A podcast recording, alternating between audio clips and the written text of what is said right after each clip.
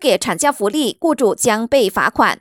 职场女性怀孕休产假是法律赋予的基本权利。人力资源部去年就修订雇佣法令，将女性的产假延长到九十八天。不过，还是有雇主不肯遵守法令。从今年年头截至十月，人资部就接获四十四宗有关雇主违反产假福利的投报，当中二十八宗投诉是有凭有据的。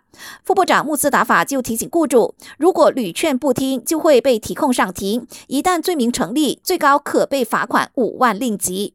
尽管政府承诺会为产后返回职场的女性提供涉险补助金，不过穆斯达法承认，相关修正案进度缓慢，恐怕无法在下个星期国会结束前提成动议。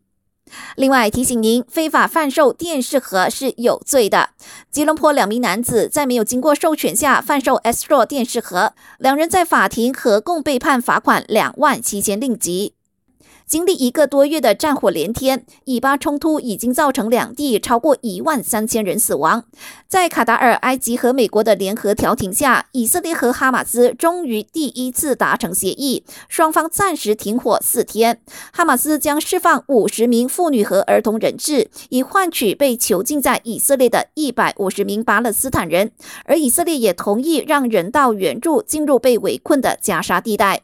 不过，以色列强调休战不等。等于终战，以军会继续战争，直到消灭哈马斯。